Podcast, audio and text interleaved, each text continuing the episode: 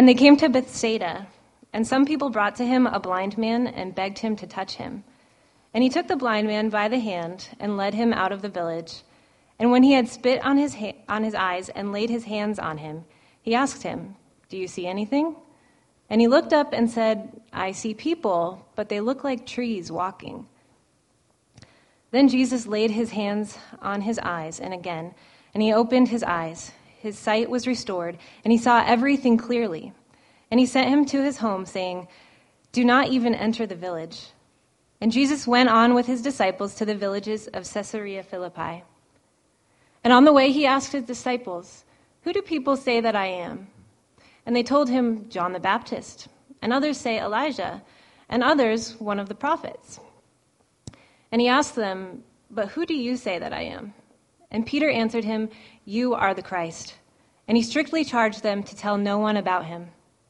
And he began to teach them that the Son of Man must suffer many things and be rejected by the elders and the chief priests and the scribes and be killed, and after three days rise again. And he said this plainly. And Peter took him aside and began to rebuke him. But turning and seeing his disciples, he rebuked Peter and said, Get behind me, Satan, for you are not setting your mind on the things of God, but on the things of man.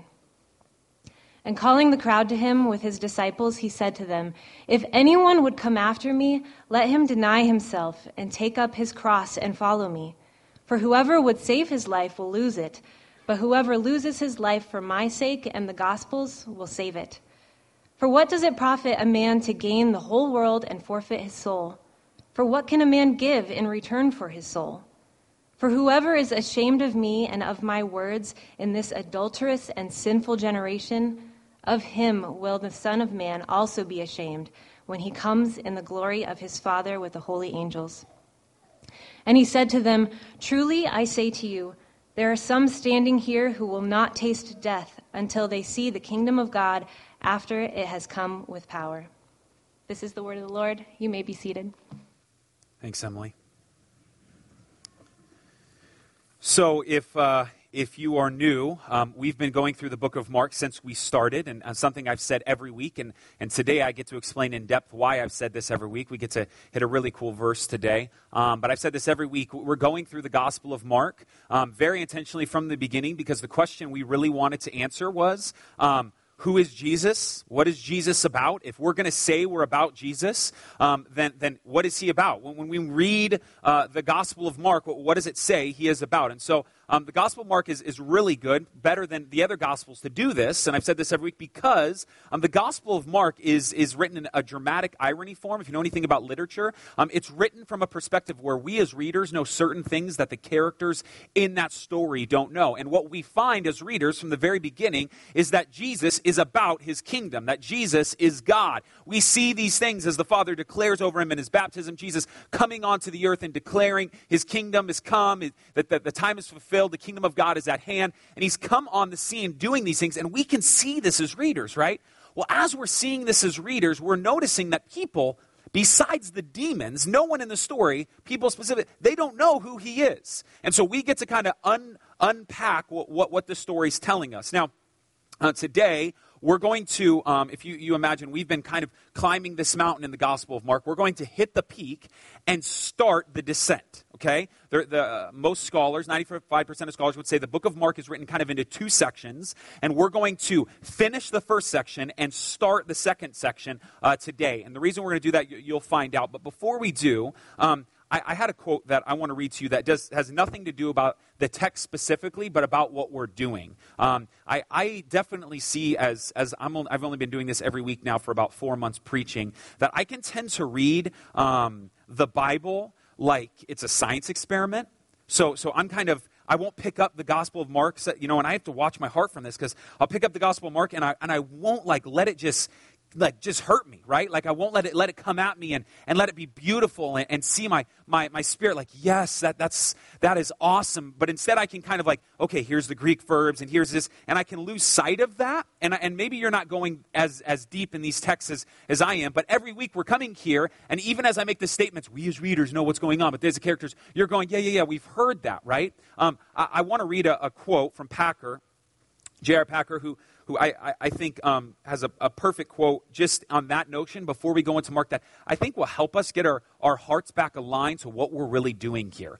The last thing, if, if you know me, the last thing I'm trying to do is just do church. I think it's a silly, foolish, loserish game to do. I really do. I, I, think if you're just playing the game at church, coming here, it's just, it's fool's gold, man. You're, you're kidding no one. And you're going to stand before Jesus, and he's not going to know who you are, and it's going to be a terrible day for you, and that's not what I want to do. I want to be moved by the text so it affects my life. This is what J.R. Packer says um, specifically about that.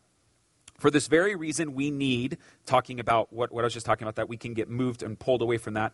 Uh, we need, before we start to ascend our mountain, to, to stop and ask ourselves a very fundamental question. A question, indeed, that we always ought to put to ourselves whenever we embark on any line of the study in God's holy book.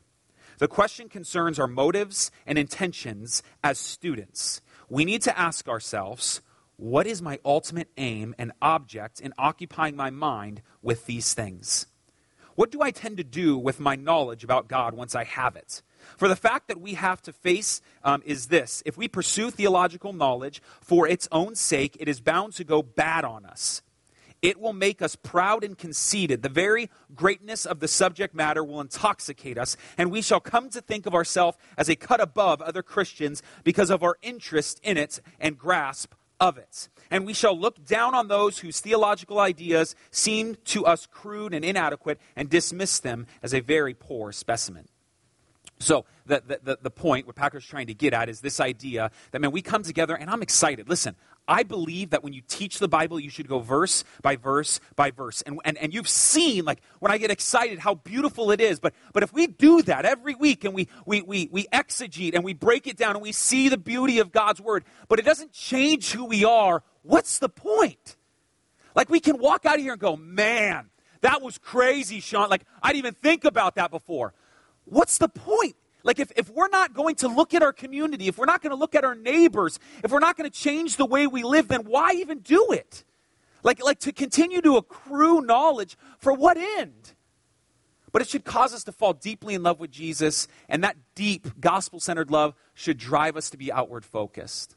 So, with that said, Mark chapter 8, verse 22. We just came from Jesus uh, dealing with the Pharisees uh, and, and uh, the Herodians, and we talked about how leaven can seep in. And there's this sin idea, whether legalism or licentiousness, that can seep deep within our souls. And Jesus tells us to beware of that. And then he looks at his disciples, if you recall last week, and he looks at his disciples, and his disciples are talking about bread. And he's like, Why are you talking about bread, right?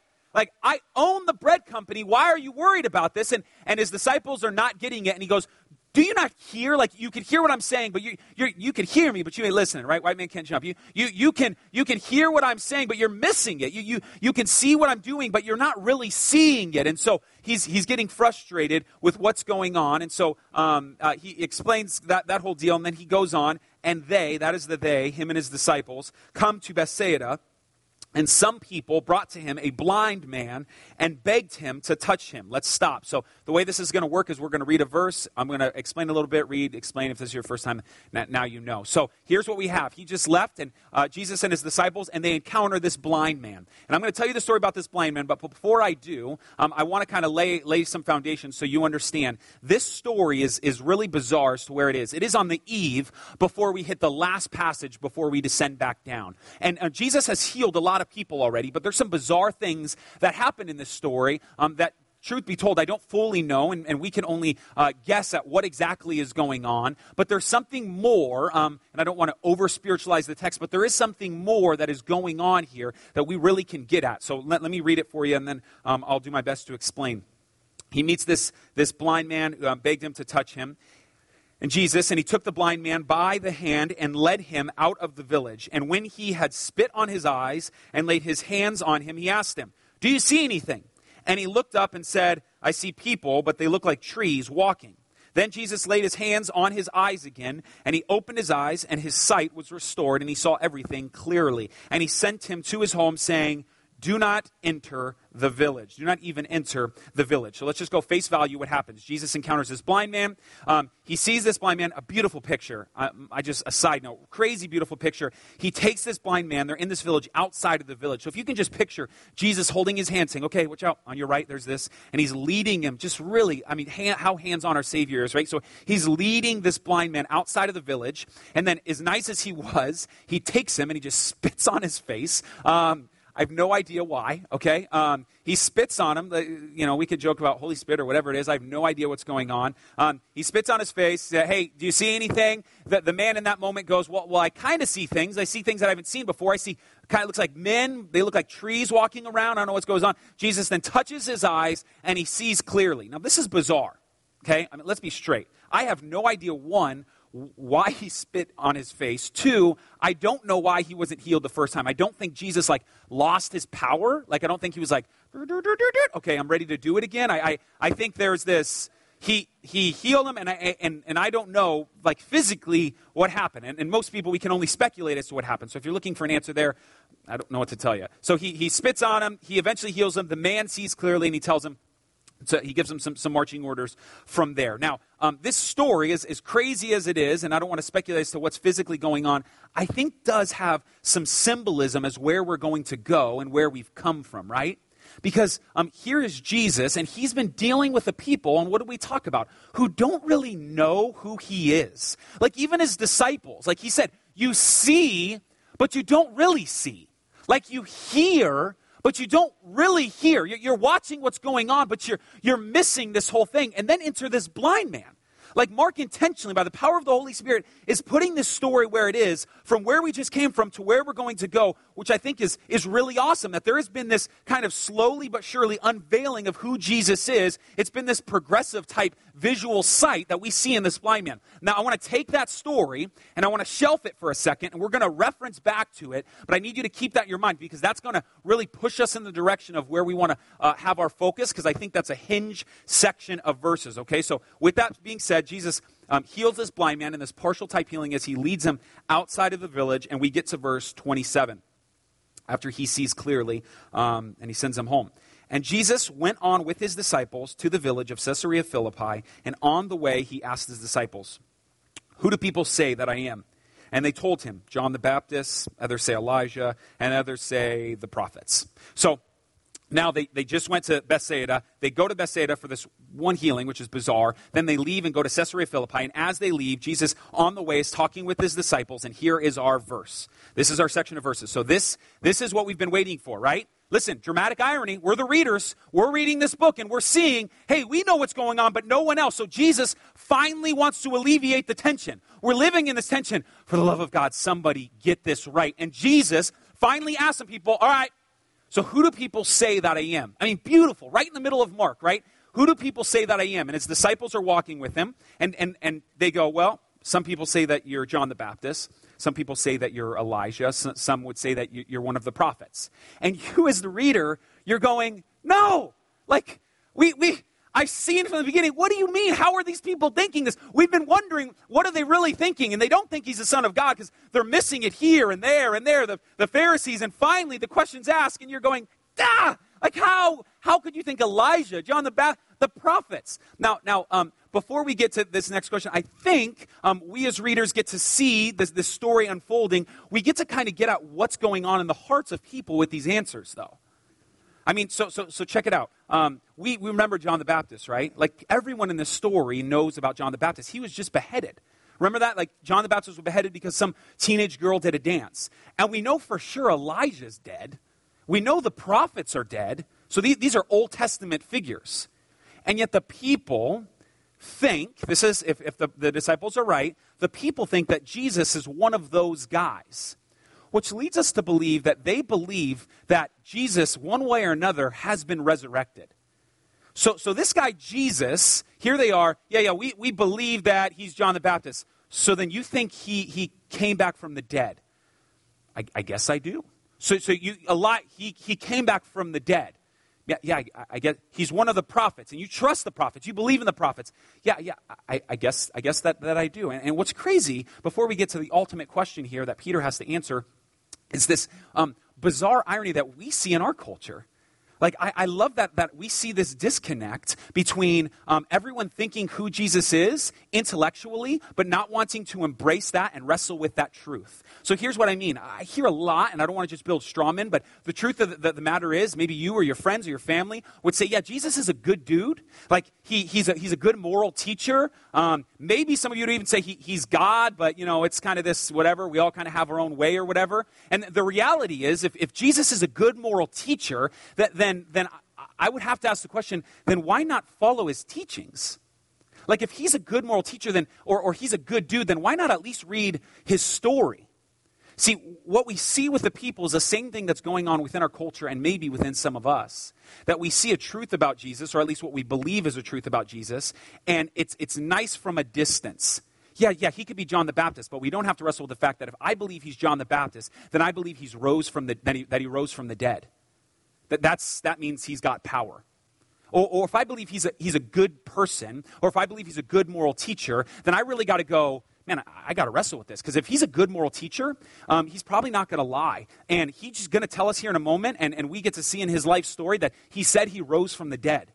So he's either a liar, like he's lying about this, or if he's a good moral teacher, then he's telling the truth about this. And if he's telling the truth about this, then you've got to wrestle with it. But, but just like the people then, we do the same. We like the idea of intellectually embracing these concepts, but we don't want them to go out our life. He's a good Facebook friend. I'll, I'll tell him on his birthday how much I love him. And, and, and, and we like that distance. But the, but the reality is, like, man, it, it's going to come to head eventually. We have to, like these people, have to wrestle with who Jesus is saying he is. He is the most polarizing figure in all of history. You have to begin to ask yourself, who is this guy? Because if I say he's this, then I got to wrestle with those implications. And this seems to be the disconnect. I, I, the greatest, I think, example is this is one, one of my buddies is an um, atheist, and he holds the Darwinian evolution. And I don't, obviously don't want to get in this conversation right now, but, but whenever I talk with him about it, and he's like, "Yeah, man, it was survival of the fittest." And I, oh, and he, and he, he likes to do like um, serving projects, and I'm always asking him. I won't say his name, but I'm like, "Dude, like, why are you doing serving projects? If it's survival of the fittest, and you believe that's true, then why do you care about anyone? Like, why do moralistic, um, sell, like helping people? What if it's survive? If you really believe that it's always been survival of the fittest, then you need to get yours. But the reality is, like, right, like there, there's a disconnect between what we know and, and what we really, really, really believe. And in this moment, he, he's someone, he's John the Baptist, he, he's Elijah, he's one of the prophets. But if I say he's God, then I got a whole nother matter to deal with. And so from a distance, there's this declaration. Now, what's crazy is um, we also, here's, here's the descent, we also have to wrestle with this. Like, I can build up a straw man and say, yeah, some guy out there likes to call him a good moral teacher. Um, but the truth is, uh, what you would say is what Peter's about to say. And, and, and that, if you're a Christian, um, and that, that creates even more problems because us as Christians have to do the same thing that the non Christian has to do, but just in a, in a different way. Here, here's what I mean um, Jesus, after asking um, who other people say, uh, says he is, um, in verse 29, he turns and, and he asks them, But who do you say that I am? And Peter answered him, You are the Christ. And he strictly charged them to tell no one about him. So here's the question Who do people say that I am, Peter? Uh, this, this, this, this. Okay, well, well, who do you say that I am? And now Peter, in that moment, has to answer this question. Hear me, hear me. Like, not fire and brimstoning you, but listen to me. You will have to answer that question. You are forced to answer that question. In this life or the next, you are forced to answer that question. Who do you say that Jesus is? Now, Peter in this moment answers it beautifully. Matter of fact, um, when Peter says, You're the Christ, um, we see in the parallel passage with uh, Matthew and Mark. In, in Matthew, this is actually what Jesus responds in, in uh, Matthew 16, verses 13, um, uh, chapter 16, 13 through 17. He says this um, it, with, with the, the, same story. Now, when Jesus came into the district of Caesarea Philippi, Philippi, he asked the disciples, Who do people say that I am? The Son of Man is. And they said, Some say John the Baptist, others Elijah's, and others Jeremiah uh, or one of the prophets. So he's getting at this, this same concept. And he said to them, who do you say that I am? And Simon Peter replied, You are the Christ, the Son of the living God. And Jesus answered him, Hear this. This is what Jesus responds with to Peter's answer. Blessed are you, Simon Barjona, for flesh and blood has not revealed this to you, but my Father who is in heaven. So, so ding, ding, ding, Peter gets it right. Finally, the descent of our mountain. You guys, please get it. Somebody figure it out. Somebody, thank you, Peter. We hit, we hit it. Somebody's finally got the answer right. And, and he gets it right kind of in two reasons because check it out. Um, people have been saying that, that yes, you, maybe, maybe you're like one of the prophets, Jeremiah in this moment, Elijah, John the Baptist, and we as people believe not just that they're good people, but we would say guys like that and David, um, Moses, those are anointed dudes. Those are anointed guys that God used for a purpose, but that's not what Peter says. There's two very specific things that he does. He says that you are the Christ, Christ, this, this is Christos. You are the Messiah, this anointed one, but you're not just anointed like these other guys. You are, look, look at the definite article, you are the Christ. You're not just some anointed guy, you are the anointed guy. We've had people who've helped us along and, and, and have served God in certain ways, but then there's this man, Jesus, who is the Christ. So, so hear me. You're going to have to answer that question, and I've given you the right answer. For the love of God, take it. Okay? So here's the right answer. Blessed are you, Simon Bar. You've gotten the answer right. Now stay with me because this is going to get real important. That's our peak. So I want you to imagine Katniss Everdeen looking at the, the screen, end of, uh, end of the, the second, that second movie, and you're like, are you serious? Now I got to watch the third one. And then they break it up into two sections, and now you got to watch both of them. So the, the, the, the descent now begins. There is, um, by all rights and purposes, almost every scholar would say that is the last passage in the first part of Mark. So if you can imagine the movie ending and we finally got it, somebody's got it right. Jesus is the Christ. He's the Messiah. He's the Son of God. He, he's here in the flesh, the one that we read about in Genesis, the one we've read through about the prophets. People have prophesied about this guy. Here he is. We finally got it. We as readers have this huge alleviation. And then, and, and, and then it turns to this in verse 31 as he strictly charges, charges them to, to, tell no one, which is always a, a, conundrum we have to wrestle with. And, and he began to teach them that the Son of Man must suffer many things and be rejected by the elders and the chief priests and the scribes and, uh, and be killed, and after three days raise again. And he said this plainly. Okay, okay, here we go. Here, here's here's why, why this, this blind man in the beginning was very important to us, because we finally get who Jesus is. We finally, as readers, get to see Peter as who Jesus is. They've gotten it right. But now Jesus says, Yes, this is me. That's who I am. But now let me explain what's supposed to happen to me. Because the Messiah, in their mind, is a guy who's going to come conquer Rome, who's going to set them free. And now Jesus just declared that he's going to die. Well, how crazy for us as we continue to wrestle with who Jesus is, that Jesus is not doing what we want Jesus to do. And he speaks plainly about it.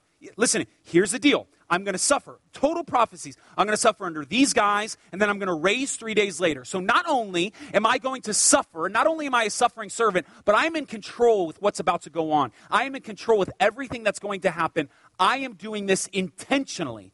Now, now, now this is the first time where we as readers of the, the Gospel of Mark go, Jesus is crazy.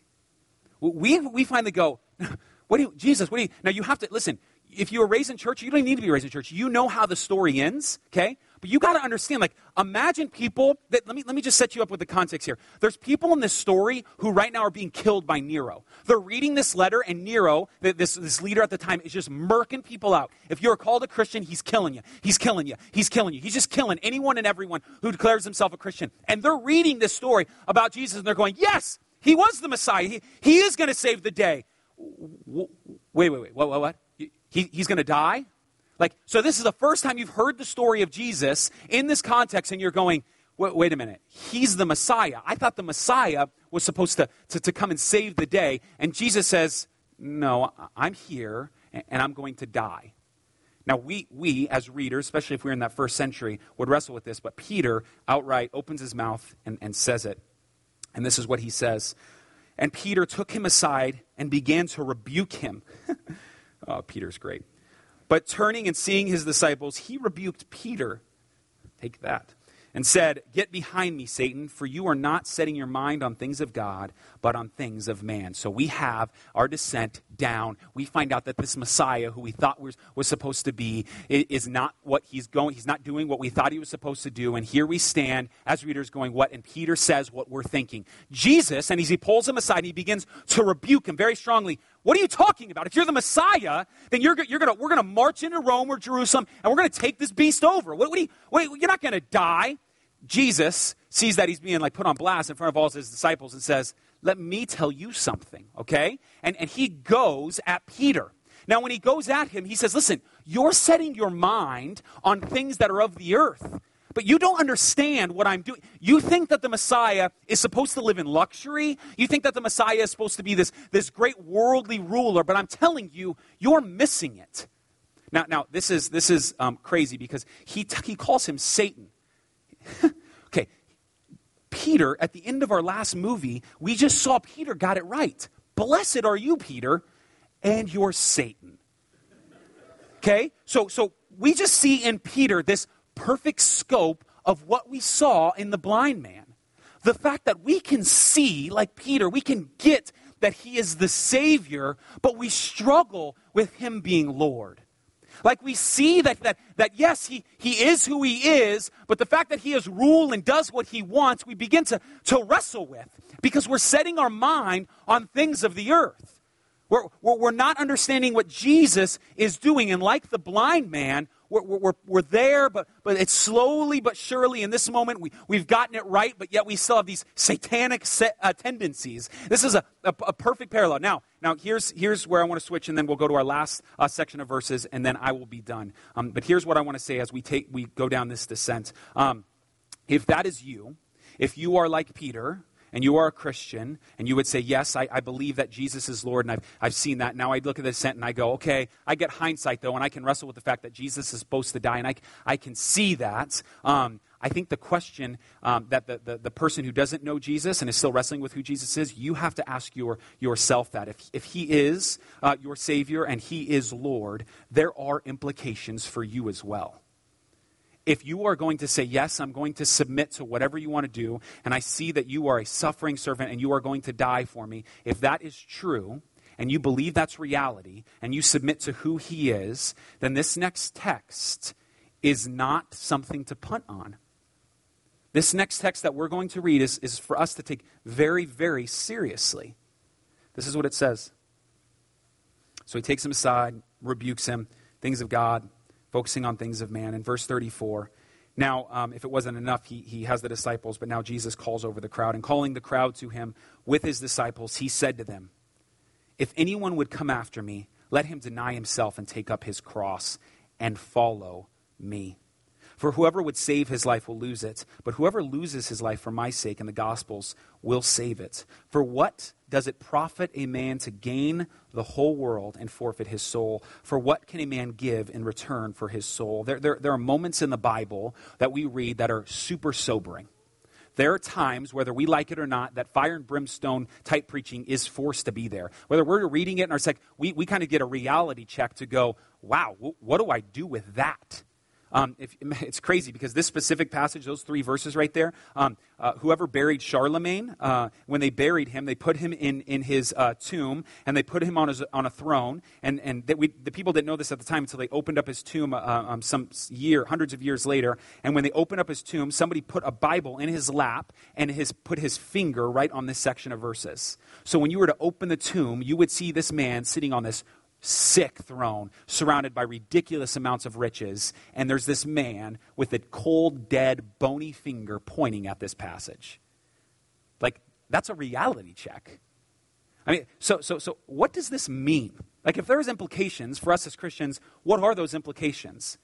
And I believe there's one statement in here with two questions that I think we can wrestle with. So let, us um, go at this passage very specifically. And before we do, um, uh, actually, let's go at it, and then I'll, I'll uh, share a quote with you guys in, in, a second. It's not from Spurgeon, I promise. Um, if anyone would come after me, let him deny himself and take up his cross and follow me. For whoever would save his life will lose it, but whoever loses his life for my sake uh, and, and the gospel's will save it. So let's talk about this. Here, here's the statement. You need to, um, as sexy as this can be in the church, oh yeah, I'm just denying myself. I'm batting my eyes. I'm not looking at this. I'm getting triple X software. It's, it's, this, it's kind of this cool language that we have in the church. Unfortunately, um, denying yourself and taking up your cross is terribly painful. Like anybody who's really walking this out, to know that like, man, there are things that I want to do. And, and I'm not just talking like far away things. There are things that are immediate that I go, I can't be lazy right now. Or there are things that I know I should do, and it's not so cool in that moment to know, to, to know you're denying yourself. It's hard. It's extremely hard. It's so hard that it costs your life. And I really began to think about this. What is your life? Like, is there any ever moment where you can go, well, that doesn't include my life? Like, no matter what you do, it's your life. Okay, I know this is simple. Everything. So you're like, okay, I need a. So whether you're getting up, brushing your teeth, writing the letter T, on your way to work, um, in your marriage, everything is your life. And in this moment, Jesus says, yes, all of it. Uh, every single thing. The way you breathe, the way you sneeze, everything you do is your life. And if you try to take that life and you go, Yes, I, I want to make it. I want to have more of my story in it, maybe subconsciously, but I want to just hold parts of it. And I'm not just talking like the platter or, or the buffet, pick this and this. I know that's the cliche. I'm talking very specifically. You have parts of your life that you go, Yes, I'm, I'm living for Jesus in it, but the question has to be like, Are, are you? Like, like yeah, you, you, you're, you're doing it, but like, are you denying yourself? In every single thing you do because if he's the Savior and he's saying he's going to the cross, you're to follow him. And that's a denial in everything. How many times have we read in the book of Mark that Jesus is unbelievably tired? In every your life, every single piece that you do is to be submitted to him because if you try to save this life, if you try to, to harness it, if you try to say, um, yes, I want to make the most of it, maybe as Christians you wouldn't outright say that, but we can see it sometimes. Um, but maybe if you're not a Christian, this is definitely your mentality. That you would say, um, yes, now I want to drink. Uh, I, am going to drink. I'm, I'm going to listen to music, uh, whatever it is, and be merry because tomorrow I die. There's, drinking is not a sin, FYI. Okay? Um, my, my point is this, though. You, you, would say your life is, is about you. Um, he has two questions in, in response to that. Um, for what does it profit a man to gain the whole world and forfeit his soul? The second question, for what can a man give in return for his soul? Um, has anyone ever come close to that idea? So, so when I say your life, everything, um, to give up all this world, he immediately goes at this idea what would it profit for you to gain the whole world? Like, well, there's no man ever who's ever gained the whole world. Maybe Alexander's come close in the Roman times. When we see Hitler made a run for it, Stalin made a run for it, but no one has ever been this world power. No one can actually say, the whole world, I own it all. And in that moment, Jesus says, if you had everything, everything, eh, it would not be worth comparing for your one small little soul. Within your body, it's not worth comparing. Matter of fact, the only guy that we have um, that would come close to this is actually in the Bible, a guy named Solomon. He's this dude. If you read uh, uh, Ecclesiastes, most depressing book you could ever read, um, in chapter two, this guy says, "Listen, I tried to figure it out. I tried to." Before Jesus tried to gain the whole world. He had more women than he knew what to do with. He had more comic relief than he knew what to do with. You plant gardens, he planted forests. He, he did anything and everything he wanted. We're actually told that he made um, silver so common it was like stones. He was so rich that people would come around from other places like, I heard about this rich dude. He has so much money that it's that silver, real silver, not, the knockoff stuff, is on the ground. It's just like stones, it's everywhere. This is how rich this guy was. And he writes this book to go, I got to figure out what life is about because foreshadowing this idea of, man, I've gained the whole world, but so there's still something empty. And over and over and over, what we find in his book, vanity. It's pointless. You can try to gain this. You can walk down that road. I'm telling you, you think that that life is good. I've tried that exponentially. And I'm telling you, in the end, it's awful. It's vanity. And he gets through this whole book, this chipper little book. And at the very end of it, in chapter 11, um, the very end, the very last thing that he says is this. This is how he finishes this book of, of wonder. The end of the matter, and all has been said fear God, keep his commandments, for this is the whole duty of man. For God will bring every deed into judgment with every secret thing, whether good or evil. The end of the matter is this submit to God. The guy who experienced, if anyone can say, more than all of us combined. Take all of us. I don't care if all of us were made $100,000 a year. All of our finances combined. It's, it's a drop in the bucket for how much he had. I, for, for no matter like you want to brag about how many women or men you've slept with, it would be a drop in the bucket. He has been down that road. He's tried hobbies. He's given his life to, to crazy things. And in the end, he says, I'm telling you, the only thing that matters is that you would submit to God. This is it. This is the only thing that matters. And, and what we find perfectly, and here's, here's how we finish, um, is, a, is a great quote by, by Tim Keller. Um, actually, it's not how we finish because I have another quote after this. It, liar. Um, this is what he says. The disciples finally begin to see the true identity of the one who has been following. Now, who have they been following? Now, Jesus says two things. I am a king, but a king going to a cross. And if you want to follow me, you've got to come to the cross too. So this is how we're going to revert back. And I said we shelf that blind man idea for a second, and, and this is um, how we'll finish it. The last verse says this before uh, we do that. For whoever is ashamed of me and my words in this adulterous and sinful generation, of him will the Son of Man be ashamed when he comes in the glory of his Father with his holy angels. This is um, probably the most sobering statement of all, and this is why we get to revert back to the blind man, because the reality is um, you can try to save parts of your life, but, but again, the question you have to answer is who is Jesus? And if you are ashamed of who Jesus is, on that day, believe me, it's going to be bad for you. You have to understand you need to give everything to Jesus. Everything to Jesus. That you would deny yourself in all matters of life. But here's the beauty of this passage he starts with this blind guy. And this blind man cannot see. Like he, that's what being blind is, right? He, he can't see. He, he, he, and maybe he, he has routes that he can take.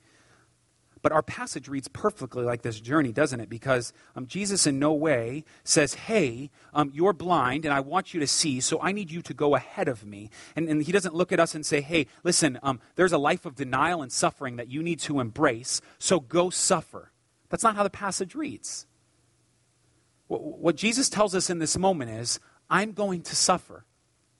So, so, so if you can imagine, Jesus, like you, grabs your hand and he leads you out of this village. And as a Christian, when your eyes are open, suddenly you recognize that you're at the base of a mountain. And he slowly takes you up the base of this mountain. He goes, Jesus, where, where are we going, man? Going, I'm taking you up the mountain that I went up. I, I recognize that this is the same mountain you went up, but I understand you went to the cross. Yes, I'm telling you to follow me is to go up this same mountain. I'm telling you, if you want to follow me, then you need to deny yourself. The difference is, I went up this mountain with the sin of all past and present things that you have done on my back. But I'm telling you to follow me and, and, and submit to me and give your life to me because that's true. So, so now, suddenly, we recognize I don't have to submit, begrudging, white knuckle my way through. I have to give everything or God's not going to love me. No, no, no. Jesus very gently grabs your hand and he leads you out the village. And he says, There's moments where you're going to get it, and there's moments where you're not. Watch out, son. There, there, there's things that you're going to see, and there's, hold, hold on, this way. And he's guiding you slowly but surely to the cross.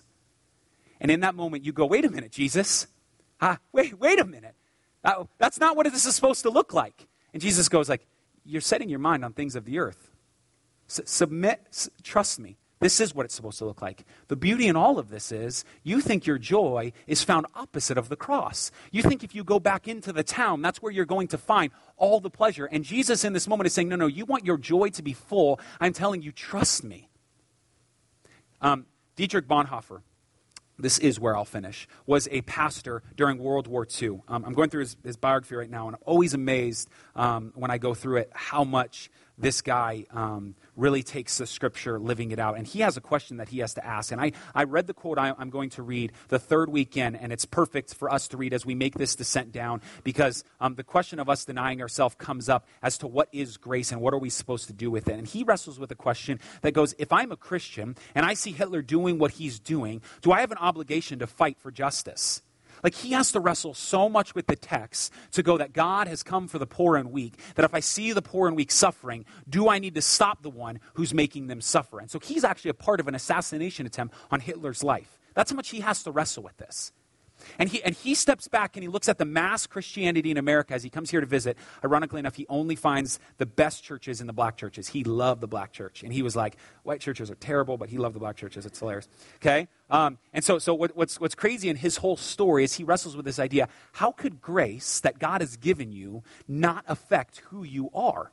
How could you continue to live a life the way you want to live it? And this is what he says he calls it cheap grace um, and costly grace. And this is how he, he defends it, and then I'll, and then I'll pray for us. Cheap grace is the preaching of forgiveness without requiring repentance. Baptism without church discipline, communion without confession. Cheap grace is grace without discipleship, grace without the cross, grace without Jesus Christ, living and incarnate. Costly grace is the treasure hidden in the field for the sake of it. A man will gladly go and sell all that he has. It is the pearl of great price to buy, which the merchant will sell all his goods. It is the kingly rule of Christ for those for, uh, for whose sake a man will pluck out the eye in which causes him to stumble. It is the call of Jesus Christ at which uh, the disciples leave their nets and follow him. Costly grace is the gospel which must be sought again and again and again. The gift which must be asked for, the door at which must be knocked, uh, such grace is costly because it calls us to follow. Uh, sorry, I lost my place. It calls us to follow, and it is grace because it calls us to follow Jesus Christ. It is costly because it costs a man his life, and it is grace because it gives a man the only true life. It is costly because it condemns sin, and it is grace because it justifies the sinner. Above all, it is costly because it costs God the life of his son. You were bought at a price, and what, what has cost God much cannot be cheap for us. This is the reality we have to wrestle with. If you believe Jesus, if I believe Jesus is who he says he is, if he is the Messiah, if he is Lord over everything, over everything visible, invisible, thrones, dominions, rulers, or powers. If he is the head of the church, if in him we look, we live, we move, we find our very being, if all these true things are absolutely true for us and our, the reality we live in, then it is not cheap grace we would hold to. It costs something. It costs our very, very life, everything we do. Hope that sobers us up. Let's pray. Father, thank you so much for who you are. We recognize that um, this text is hard, it's difficult, that we get to um, read a passage that um, calls us to give our very life. But yet, sandwiched on the outside of that, that truth is this idea that you went before us that you suffer, that we, we serve a God who suffered for us and, and, and, and calls us to partake of that suffering, not because of sin, but because of goodness, because of love, because of deep compassion, that we have been saved by you. That's the gospel truth that we get to, to live in. We pray that we would, um, we would be reminded that we were in the village and we needed to make it outside, and you led us by the hand, and you, you guided us out outside of that village, and, and you put us in a place to where we can see clearly. And yet, at the same time, though we answer the question the right way that you are the Messiah, we can still get it wrong in questioning what you're doing. Help us. We recognize that most of what we believe, even right now, is, is probably false, and we need to be sanctified in that. And so, help us. There's so many ideas floating in the air that we grab a hold. Help us, help us, help us. We need you, Jesus. We, we want to give our life. Holy Spirit, continue to haunt us to do that. We love you. We praise you. We thank you so much for your word. It's in your name we pray. Amen.